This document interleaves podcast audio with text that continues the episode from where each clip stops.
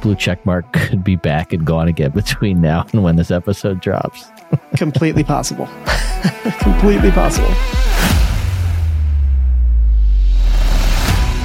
That was, anyway, that was a mouthful, but let's let's see where you go with this. like you hit on exactly the point before. Like I think everything was really, really binary a year ago.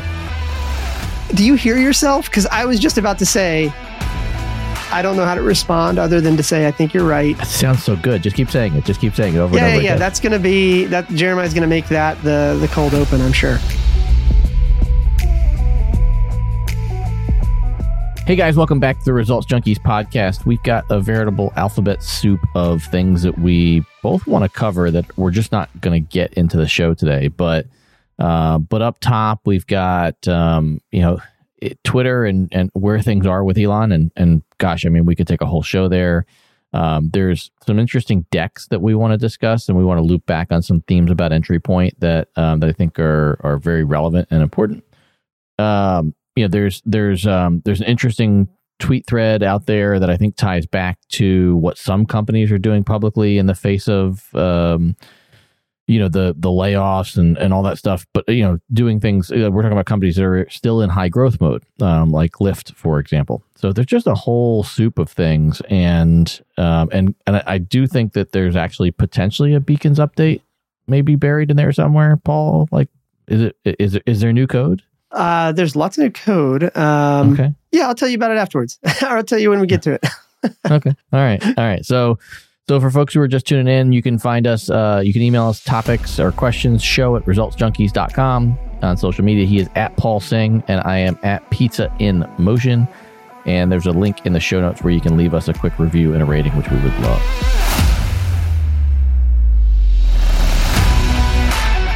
Where do you think we get started? I, it seems like Twitter's probably the, the thing to tee off on, huh? Yeah, let- let's just talk about that because I think we're both sort of in that uh, moment or mode, just just given our pre-show conversation. So uh, yeah, because Yeah, as we were talking about it, we were both coming at it from very different angles. So I think that'd be kind of fun. different angles. I thought that was interesting. Like I, I did think there'd be, I thought we'd be closer to the same themes, even if we didn't agree. I, I don't know where to like bite this off. So let's just kind of dive in, see where we go. So completely anecdotal. I have no data to prove this, uh, but I will say on the on a personal note, sort of feels like the algorithms are changing. Um, I feel like my my own feed is just it ju- it just doesn't feel as tight or as as focused as it used to be, and I don't know if that's a good thing or bad thing. I just in the last five or six days, it really feels like it's changing.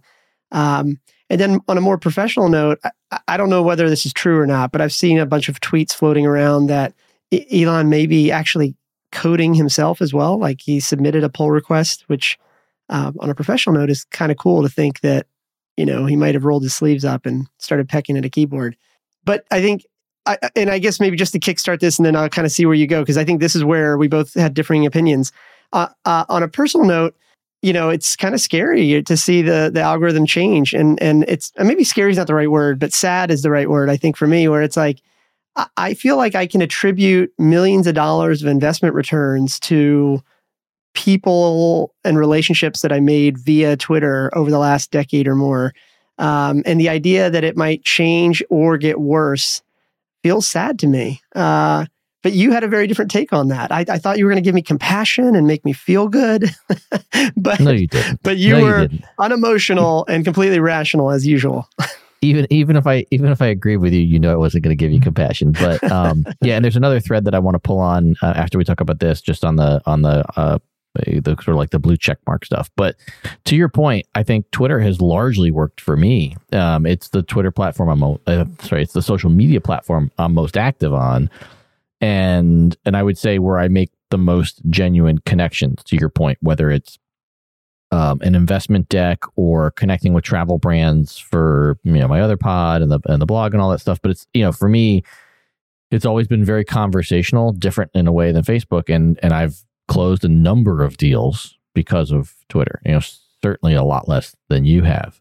Um, but but you know, like I said in pre-show, I think I think this is one of the parts of Twitter that was largely broken in that um, you know we we I've never paid Twitter anything. I don't think. I mean, maybe maybe I tried promoting a tweet like a billion years ago or something like that, but Uh, but I've gotten a ton of uh, I got a ton of value from Twitter. Um, I haven't given anything back in terms of any sort of paid subscription revenue or anything like that. And you know, I mean, their ad revenue kind of sucks um, compared to their um, their contemporaries, and so they, they certainly haven't monetized me in a in a very meaningful fashion. So I, I'd argue that if this were a startup company in our portfolio, even though you and I like it, uh, it's broken um, because it's not really producing revenue. Like if we're not the if we're not paying them as the customer, then we're the product, and w- you know they're not monetizing it on either side for you and I right now, and we're not alone. I, I think what you're saying eh, eh, like I think the the the macro of what you're saying though is is that it wasn't working before. As much as I might like it, it wasn't working before, and so the change is necessary. Is that sort of a yeah fair? Yeah, yeah. yeah. I mean, eh, if I think, thinking, I think I, I, I think Parag did an absolutely wonderful job whitewashing the problems that Twitter had. With Parag was the old CEO. I think he did an incredible job whitewashing their problems. Yeah, I, I, I think I think you're right in that sense. I think you're right. Um, and I don't I don't know how to respond other than to say I think you're right. You're, you know, again, I'm coming at this from a personal so standpoint. Just keep saying it. Just keep saying it over yeah, and over. Yeah, again. that's going to be that. Jeremiah's going to make that the the cold open, I'm sure. But but I I, I think you know, again, I'm being uh, maybe personal here or emotional here, where I'm like, oh, change is scary, and gosh, I really don't want to have to go somewhere else. um, but you're right. You're right. I mean, it's not sustainable in its current form. There's a lot of noise, but um, you know this whole blue checkmark thing seems to be a bit of a debacle. I think that you know you're you were right in the sense that uh, you know him putting it out there quickly and pulling it back quickly is kind of what you want to see founders do. On the other hand, I don't. I, I mean, I, I, I, don't know. It's, it's, just it doesn't feel right. The whole thing, like it, it, when you're talking about a user base that large, it just it just doesn't feel right. It seems confusing, and it's certainly not helping his efforts to shore up the advertising dollars. Sad part is like now that they're not a public company anymore, we're not going to see any of the reports. So yeah, yeah, your sure. guess is going to be as good as mine, but it'll be an interesting case study. Well, and you know, to your point on on the the revenue side of things, not being able to see it, you know, I'm insanely curious about that side of it, um, and not necessarily the advertising side because I think it's too early to really draw um, any any sort of like conclusions from the data that's out there for you know, I'm owning it like you know 17 minutes or something like that. But on the blue checkmark thing, it's like you know, like look, I mean, like it's easy for us to sit here on a podcast and have you know 2020 hindsight. Um, I, am going to tell you that you know, having heard the suggestion prior to launch of you know prior to him launching it of this you know eight dollars a month to get a blue check mark, I was like, yeah, it sounds like a pretty good idea you know, and I was thinking about it sort of like why you said you were sad that Twitter was changing. It was like, wow, like that's good for me. I've never been able to get a blue check mark. I tried a couple times and just wasn't special enough for the algorithm. So like if you could pay if I could pay eight bucks, well gosh, like that's like I would pay that to have my tweets amplified and have some more validity. Like sign me up. That sounds great. I'm sure they're gonna make a lot of money off of that. And I never saw uh like everything like happened in the last couple of days of like, you know, all of a sudden George Washington has an account and then you know George W. Bush it had you know like the one I saw yesterday, which I thought was kind of funny, was um uh, maybe not funny, but you know but like just had the how people are spinning this stuff. And it's like you, George W. Bush, you know, saying, you know, I, I miss killing Iraqis, and then, uh, you know, Tony Blair jumping in saying, "Me too," and just like people, people instantly figuring out how to crash this, um, yeah. and make Elon look stupid. Um, but you know, at the end of the day, to you to what you said earlier, which is what I said in the pre-show, this is exactly what I want my founders doing. It's like, hey, let's roll something out, let's charge some money, let's see if it works, and if it blows up in our face we need to kill it quickly and either rebuild it or go do something else. And I don't know yeah. whether he's going to rebuild it or go somewhere else, but he put it out.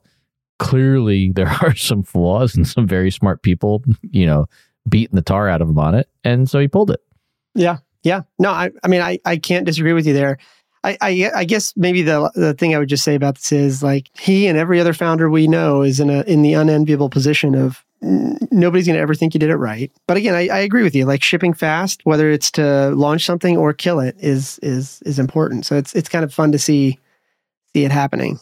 But we'll we'll see. Like again, I, I think like the the part is that I just you don't know what, what to believe anymore because it is a private company, right? So we have no idea what's happening to revenue or what's happening to you know anything. We just we're sort of like all piecing it together based on our feeds, I suppose. So it, it'll be interesting to see I guess somehow, maybe in the future, the like what ends up happening to their revenue? Like, does he actually turn this thing around before, have you know, losing even more? I don't know. I I don't know. You know, so well, we'll see. Yeah, I mean, I think I think it's also probably worth noting this is a great timestamp uh, moment. It's uh, it's Friday, November 11th when we're recording this. So recording it before I hop out on the road this week, and Paul has some uh, road stuff as well. Um, for all we know, Blue Checkmark could be back and gone again between now and when this episode drops.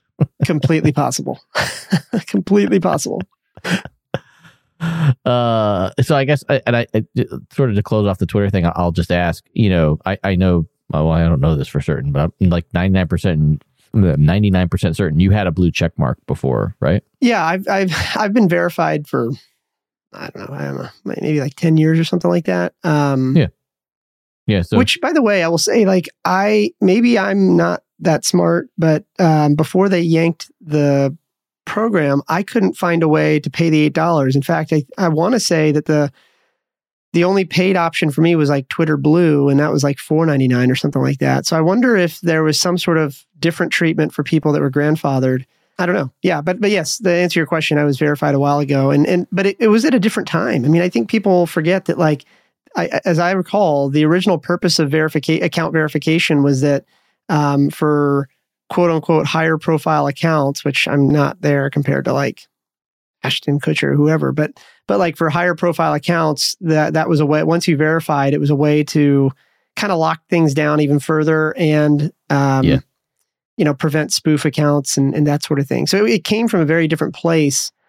Um, and as you pointed out, like putting a paywall on it seems like a good idea until you realize what just happened, which is like, um, I guess if I had to be really direct, I feel like what happened with when they put the paywall on it is that Twitter quickly turned into LinkedIn, where you know all of a sudden your DMs are getting flooded by anybody willing to pay eight dollars a month to Twitter.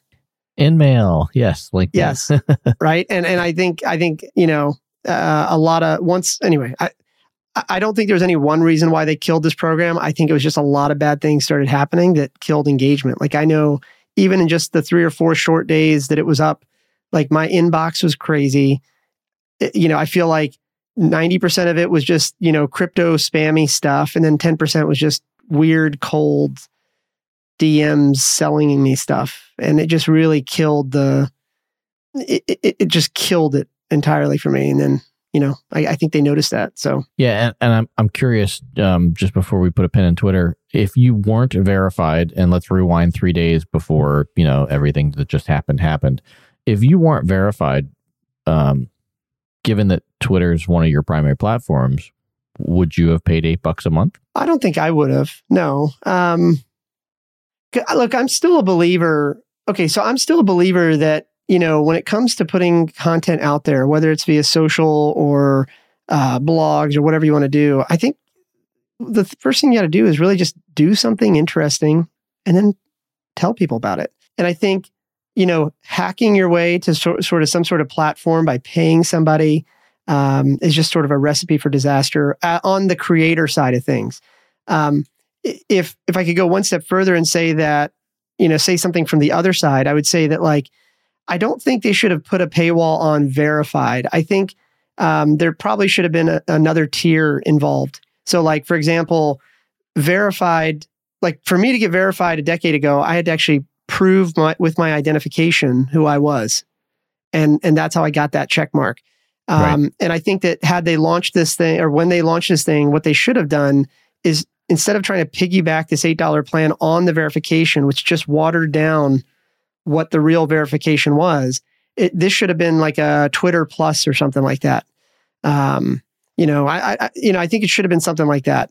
Um, and I think, I think the fact that so many people jumped on the op, or well, again, we don't have access to data, but given how many people wanted that check mark, I think what they probably should have done is doubled down on uh, real ID verification, you know, for for that verified program mm-hmm. uh, in Agreed. parallel to like a Twitter Plus or whatever at eight dollars a month that you know lets you get more features but is not actually fully verified.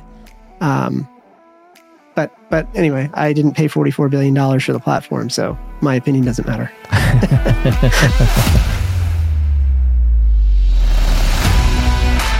Um, all right, so let's let's pivot into decks um, and and entry points because I think there's a, a, bunch of stuff here uh, to sort of sift through. And um, you know, I mean, so we had a little bit of a conversation last week, and we tried to anonymize as much as possible, and I think we'll we'll try to do the same here. But you know, the the in, in this age where where capital is much harder to get, entry point matters more than ever. And and what we mean by entry point is where you're pricing your round and and to some lesser degree how much you're raising. Um, but I think how much you're raising has become uh, more of a thing. And that I, I, you know, like I had somebody who approached us yesterday on a deck, and I said, "You're raising, you're not raising enough." Um, just based on how hard it is to raise right now. So like, you know, like based on how long I think it's going to take you to raise your round, like you'll be halfway through the money that you're raising by the time you get there. But you know, you uh, you know, to to to spin that into this week, you sent me over a deck and you know didn't have the numbers and you clarified them for me afterwards. But uh, you know, it, it it was an interesting I won't say parallel, but it was an interesting data point after our discussion last week. Yeah. Okay. So, so to put this into context, so last week we were talking about, um,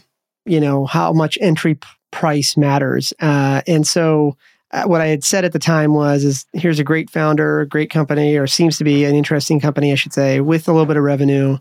Um, however, the uh, terms they've proposed are on a twenty million dollar pre money, I believe. And and I said at the time, you know, in the last episode that like entry point matters. It's hard to kind of like you know now I'm hung up on this one point, point, and now it's going to make this deal probably harder, maybe not even happen for me.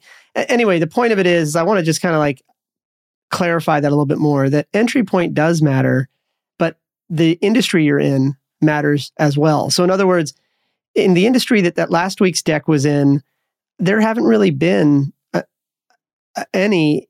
I don't think there's been any exits in that particular space north of a hundred million dollars. Um, which you know, even if that happened, I think I said north of fifty. Yeah, that's fair. Yeah, yeah. And so, like, even if that did happen, even if that team got a fifty million dollar exit, that's great for them. Uh, and and don't get me wrong, even if I got in at a twenty mil pre, and let's just again, like for easy math, let's not worry about further dilution or whatever. But if I got like a 2x or 2.5x return on my money, I'm not sad. Let's just be clear about that. Like we've said on the episode for months now, we're portfolio constructors, not deal pickers. And so a 2.5x return on one company when, you know, 80% of the rest are going to eventually fail anyway, it, it doesn't really move the needle. Uh, it doesn't even, it probably doesn't even cover the losses that the rest of the portfolio incurs. Um, so the so the entry point matters, and you have to be kind of realistic about the industry you're in. So with the deck that I sent over today that we're talking about, you know, here's a deck that or a, a company that's um, looks like they're going to do um, a fifteen million dollar pre, but they've got a million or more. Uh, or I'm sorry, uh, yeah, they're they're on track for a million in annual revenue recurring. Um, you know, and you can see the ramp over the last nine or ten months now. So, but it's also in the B two B space. So, like start you know stepping in at a 15 mil pre-money if that's what it ends up being is not so scary but in the vein of like kind of talking about deals in a way that founders don't normally hear i think it was interesting that you know uh, you you brought up so in the pre-show we were talking about this and you said something like um I, you essentially were kind of not implying but just kind of like i think the pr- the price also kind of got you hung up on this one and the way I kind of worded it, or my response to you was, and again, this is like in the inter- in the interest of founders, maybe hearing how we talk about deals behind the scenes. The way I kind of want you to think about it, at least when we talk about these kind of deals, is like, would we invest at a 15 mil pre? If if everything else was true about this deal, would we invest? Because we both know that when we're actually committing to these deals, there's almost always uh, a closing condition, meaning it's not like we commit and then wire the money the same day. I mean, that has happened. But typically, one of the most common closing conditions is that at least half of the round has to be committed and simultaneously closed. The question really is, is like, if we were, would we be willing to go in at a $15 million pre on this company as a worst case scenario with the understanding that if the closing happens, then the closing happens. Um, but also with the understanding that there is this concept of MFN or most favored nation, where even if you verbally commit and then the founder decides to change the terms to a more favorable, uh, you know, price, we get that. So in other words, if if you knew that 15 mil was the pre the the worst case pre money, would we commit to that, knowing that it could also come down? Uh, that anyway, that was a mouthful, but let's let's see where you go with this. yeah, I mean, I think there's a couple pieces here. I think first and foremost, you know, it shows um, it it shows that the market has moved to some degree, uh, like like you and I thought it would, and that um, you know a lot of companies, you know, even maybe not quite three months ago, call it five or six months ago, we're still putting out numbers where very rarely did I see revenue uh, companies that had posted revenue that were raising at 15 million pre. So I, I, definitely think the market has adjusted to some degree. You know, you asked the question like, would I invest at 15? I think there's two things. I mean, first off, I think that that price is much more in line with where I think the market is, and so to your point, you know, we want to be directionally accurate. And so if this company came in at 30 or 35 or 40, I'd say, you know, uh, you know, not not what I'm looking for. Um, you know, on the flip side, I, would say like typically I'm seeing uh, for for rounds like this, I'm, I'm, seeing a higher percentage of of dilution. Um, so call it in the 20 to 30 percent range. And here, this is you know call it something more like 10 percent. So so that that pops into my head when I'm trying to think about how this is structured, and I think that's important for founders to think. To your point about about how we look at things, because there is this balance. You know, if like if this were two and a half on 30, which is roughly the same, um, you know, uh, ratio, I, I'm a no because the price is now too high. I'm not even necessarily thinking about dilution. Like I don't, I never even get there to the discussion. So I think this deck gets is more interesting because of the range that they're raising in you know, that's actually very similar to a deck that I got sent yesterday for a company that's a follow on for us that raised a little bit of money and they're looking at raising again and in, similar sorts of uh, similar sorts of numbers. But they were looking at more like a they're looking at raising about the same amount of cash, but but more like a a twenty percent dilution, if you will. Um, and they're also but they're also in a position where um, they only have like six months worth of cash left, and that sounds like enough. But in today's day and age, I don't think it is. And so, to the point of you, the deck that you're looking at and this other one that I talked about, I think they're actually thinking about opening up a safe or reopening a safe that they'd already done to pull in some money so that they can have a little bit more time to, to build this round. And I think ultimately now, when you talk about uh, all of these different things, dilution, pricing, you know, who's going to be your lead? Uh, you know, to your point, what's the escrow condition going to be? How much do you have to you know have in the bank before you can break escrow, all that stuff. I think um, I think it's you know really important to understand those conversations are happening much much more much slower than than I've ever seen them. Yeah, yeah, yeah. I mean, I think I, I don't disagree with you, by the way. And again, I think for founders to understand, it, it's just it's important to understand that I think the thing you should be hearing as you talk as we talk about this is is like how uh, maybe different this is than what you hear uh, like when you read those blogs about how how investors think about it, right? Like I'm coming at this, I think, from a very financial standpoint, where I'm thinking like, okay, what is the return multiple? Probably, you know, given the um, distribution of of failures that happen and that sort of thing. I'm coming at it, I think, mathematically. And, and it's not that you're not coming at it mathematically. I think you're coming at it as well that way, but you're looking at it from the perspective of what's market right now. Um, you know, and and that maybe if the dilution for this round is a little different than what you're seeing in other deals at this moment, then maybe this deal is priced incorrectly. So these are neither of us is wrong really. I think it's just for founders to understand that like it's just much more gray. Much more gray. That's like you hit on exactly the point before. Like I think everything was really, really binary a year ago. And a lot and it was either you're in or you're out. And and if you were in, it was sort of like um, you know, you're in, I feel like you're in a, I felt like we were in a train yard, if you will, and there's, you know, a hundred trains and all of them, like, no, you don't you have no idea which one is going to be the next one to start investing. And then all of a sudden a train starts moving and you have to jump on the moving train. So there's really no time to do any sort of extensive amount of due diligence on something. It's just a question of how fast the train is going and whether or not you can grab a rung and a step, or if you're going to just going to grab a railing and and hopefully pull yourself up. And the market has slowed considerably that we can ask questions and have conversations about these sorts of things so that you and I can debate this. Because to your point, there's no right answer on any of this stuff. Because if if an investor comes in and says, "Hey, I think you're worth," you know, 15 million and plops down half of their round, guess what? You're going to close. Yeah. So like, you know, the, the, the market is telling us what market is and it, it's doing that on a daily basis. But to the point of what you said about gray, there is a, a ton of gray out there right now. And I think that that, I think it does two things. I understand that it frustrates the hell out of founders. And, and for me, for follow on companies, it certainly is a frustrating point but for but for getting the right investors i think it's i think it's actually a good thing because there's one company we have in our portfolio that raised and raised in this period where money was coming in super super quickly. And then they called me uh, probably like three months after they closed their round and said hey how do we get rid of an investor? And my answer was well, well you really don't. I mean unless you want to buy them out. But they had someone who was a real real problem um, that had ended up on their cap table because again they like they just they filled the round super quickly. And I, I would say like there's at least a, a point here to consider that as much as founders might be ending up with the quote unquote raw end of the deal right now in valuation I actually think there's some validity to, to getting to know your investors before you get in bed with them. And that just wasn't happening before. Oh yeah. Oh yeah. I mean I, the yes.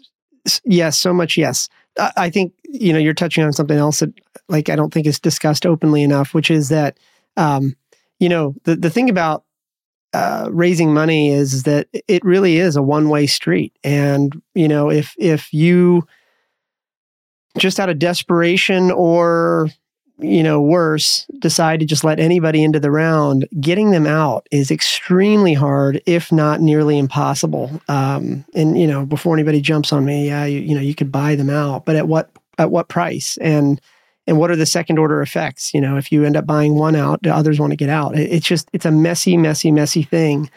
Um, so you know i like to tell people you should be picking your investors with as much you know uh, diligence as you would you know your your romantic partner. Um, you know because there really is there's really no going back. Um, but but yeah i mean i think i, I think that like um, i guess the other thing i just want to say though on this uh, like so for example all right, I'm jumping a little bit around, but but this is kind of I think related. So yesterday I um oh actually I tweeted about it today. Uh, I, I tweeted a text that I woke up to from one of our portfolio company founders, and um, what I didn't include. So he had ta- he messaged uh, saying that they had just um, signed a term sheet for um, you know uh, high eight figures, I guess, whatever that is. You know, tens of millions of dollars, uh, and this is their third round. So um, you know, they're at like a, a million a month in uh, MMR, MRR, things like that. They're doing pretty well, you know. And anyway, like I was just kind of, you know, saying that, look, regardless of the macro environment, sales companies that happen to be in tech are always going to find it easy to raise. Like he's just raising money left and right as he needs it, um, as opposed to tech startups that think they can bolt on sales. Those those are the ones that seem to complain that investors don't get it.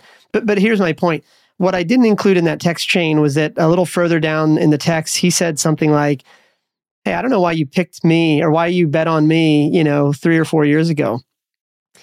And and I I I think I sent you that privately, but yeah. I was like, look, yep. man, you know, here's the deal. Uh, I'm not a better picker than anybody. It's not like I have some magic, you know, vision of the future. It's just that, uh, you know, at the end of the day, like once you get past all the details of the deal you know, as long as there's nothing red flagged about the deal or the terms or whatever, really it ultimately just comes down to like you're betting on the founder. And my whole thing is, is that if a founder can show you incremental progress towards, you know, uh, revenue growth, th- that's what you're really betting on. Like what you're, what you, you know, conversely, what you don't want to bet on is like, you know, somebody that could be all over the place, you know, that, that sort of like jumps onto whatever the sexy bandwagon of the day might be. And then you're like, wait, what did I invest in here? You know, like, did I invest in a, in a lab for you to test a bunch of ideas? I, I, what now coming back to this deal, for example, like, you know, ultimately it just comes down to like, if we get past all the deal terms and the, any red flags on the company itself, it's really just a recognition that we're just you and I are being you and I being such early stage investors. We're er, we're fundamentally betting on that founder uh, at this stage because you know, like in this case, he's only got 11 months of data, right? I think I sent you the chart. Um, yeah. You know, zero revenue last December to 80 or 83k a month uh, re- monthly MRR or MRR now. Like we're only talking about you know air quotes here 11 months of data. There's not a whole lot of diligence available here. So as long as his numbers really check out, uh, and and there's no red flags on the deal terms or any of that stuff, then hey, then it really just comes down to do we want to bet on this guy or this team and and ride it out for the next you know worst case scenario ride it out for a year until they burn out or ride it out for six seven ten years until a potential exit happens? I say yes but that's how i roll well if i remember correctly this is a repeat this is a, a, either a second or a third time founder right uh, yeah he well uh, yes with the caveat that all of his other companies have been bootstrapped to millions of dollars Mm-hmm. So he's done it before, but this would be the first time he's sort of getting on the high growth train. Sure. If that makes sense. Yeah. Yeah, it does. It does. Which, by the way, is an interesting thing that I think all, people also don't think about is that, like, I these days I see a lot of venture funded founders that exit move over to the bootstrapping side. This is an interesting case where this person's been bootstrapping multiple companies over the course of a decade or more. I, I met him initially way back at 500 when he was a mentor um, for our startups. I, I, admit when he raised his first round, it was a friends and family round a year ago. I passed on it. I, I, I feel bad. Hopefully he's not listening. We'll see. Uh, I feel bad because, you know, it's not that I feel bad that I missed a deal because I've missed plenty of deals. We've talked about that on the show. Um, sure. I feel bad because at the time, like the reason I had to pass on the deal is because I just didn't understand how he was going to. I didn't think he his his vision was clear enough at the time and I and I don't think he would disagree with me on that. But I also didn't know like I just ha- don't have a whole lot of experience, a, a lot of good experience with bootstrapped founders switching to venture mode thinking, and watching him kind of make that shift over the last 10 or 11 months now um, is extremely fascinating. Uh, and and um, you know I think that's worth betting on because he's he's done it. I mean, for 11 months now, if you look at that chart, it's not like he got four big paying accounts to get to $83 million or 83,000 a month in revenue. It's, it's hundreds of little ones. I mean, it's just incremental. That's, that's just that tenacity is cool. I, I have a feeling, I haven't confirmed this yet, but I have a feeling this is his fastest growing company ever. And that's, that's pretty interesting. Yeah, that is interesting. And that, and that he's looking to, he's looking to take his fastest growth company and put it on the venture treadmill. Yeah. Yeah. I mean, I, we've talked about this a lot. Uh, he and I, I mean, I shouldn't say a lot, but we've jumped on a bunch of, uh, of, of Zooms over the last couple months talking about it. And I'm like, are you sure? Are you sure? and so I guess he's sure. yeah. Yeah. Uh, actually, I'll, I'll, just say, by the way, I'll just name drop here for a second. Um, this entire segment, by the way, is for Derek Stratton in Iowa. So uh, Derek uh, listens to the podcast and actually emailed me uh, about a week or two ago. And he called me out because he was like, hey, you and Ed keep talking about all these things, but like it's not exactly like he wants to raise uh, his first round. Um, yeah. and and uh, anyway, he was like, you, you, keep telling me like what you don't want to hear, and and maybe you kind of like hint at what you do want to hear. Can you just clarify it? So I jumped on a call with him last week for it was scheduled for thirty minutes. I think we went on for about two hours. Um, and uh, I, I don't know that I made his life any easier uh, because it was really like you know I was like buddy, you can't say this. Stop saying that. I was like, pitch me, do this, da, da, don't do this. And here we are. He's probably listening to this segment and he's still probably like, what in the world? what in the world should I should I be saying then? Anyway, I, I think like at the end of the day, at least for me, I'll just speak for me, and I have a feeling I can speak for you. You know, when we come at this as angels, thinking about it from the perspective of we are portfolio constructors, not deal pickers, then the ultimately what it comes down to is, is once you get past any of the business red flags, the deal red flags, all that, it really just comes down to something very simple. Uh, do I want this founder or founding team to be in that portfolio? Do I think they could, um, you know, potentially, you know, uh, uh, uh return enough to make the portfolio work. I mean, that's really what it comes down to. No, I think it's uh, look. I mean, I think we could talk about this stuff forever. I think yeah, this this goes back to the the the comment that there's a lot of gray, and I think that's probably a good place for us to hang up the hooks for this week as well. Even though there's Lyft and beacons and all kinds of other layoffs and crypto falling over and whole oh, bunches boy. of topics that we could that we could cover, but um but I think that's I think yeah. it's probably a good place to put a pin in it for now. I'd love to hear feedback from folks uh, to your point about Derek and stuff like that. Just seeing where we are on, you know, I mean, uh, what are people seeing out there, both founders and investors? Um, because I think you and I have our deal flow, but I am curious what the what what the rest of it looks like because I I don't see you know, I just actually don't see a majority of what's out there. So you'll love Yeah. to see some feedback from folks on on what's going on out there. It's a very interesting time for founders and investors. A- agreed. Agreed. Well, um, awesome. Any where where are you headed? Uh, any any travel coming up for you? Yep, I got Vegas. Um, I got Vegas this week. Something new for a change. Did you see, by the way? Uh, I saw a tweet this morning that the Bellagio. Uh, I'll have to send this to you, but the Bellagio tweeted out a photo of what their grandstands might look like for the F1 race next year. Yeah, Uh, yeah, I'm I'm very tempted to buy a ticket because they're less than I thought they would be. They're like three day packages that are like three grand that include race tickets. I'm very. Do you hear to buy it. yourself? Because I was just about to say the three day packages are three thousand dollars. There's no way I'm doing that. I don't know, man. There's just something about there's just something about seeing those those those, uh, those cars go by. I just I don't know. Oh say, man. Okay, well, I, I think I might have to raise money then to to go to the Formula One race in Vegas. So you're gonna you're gonna crowdfund your ticket.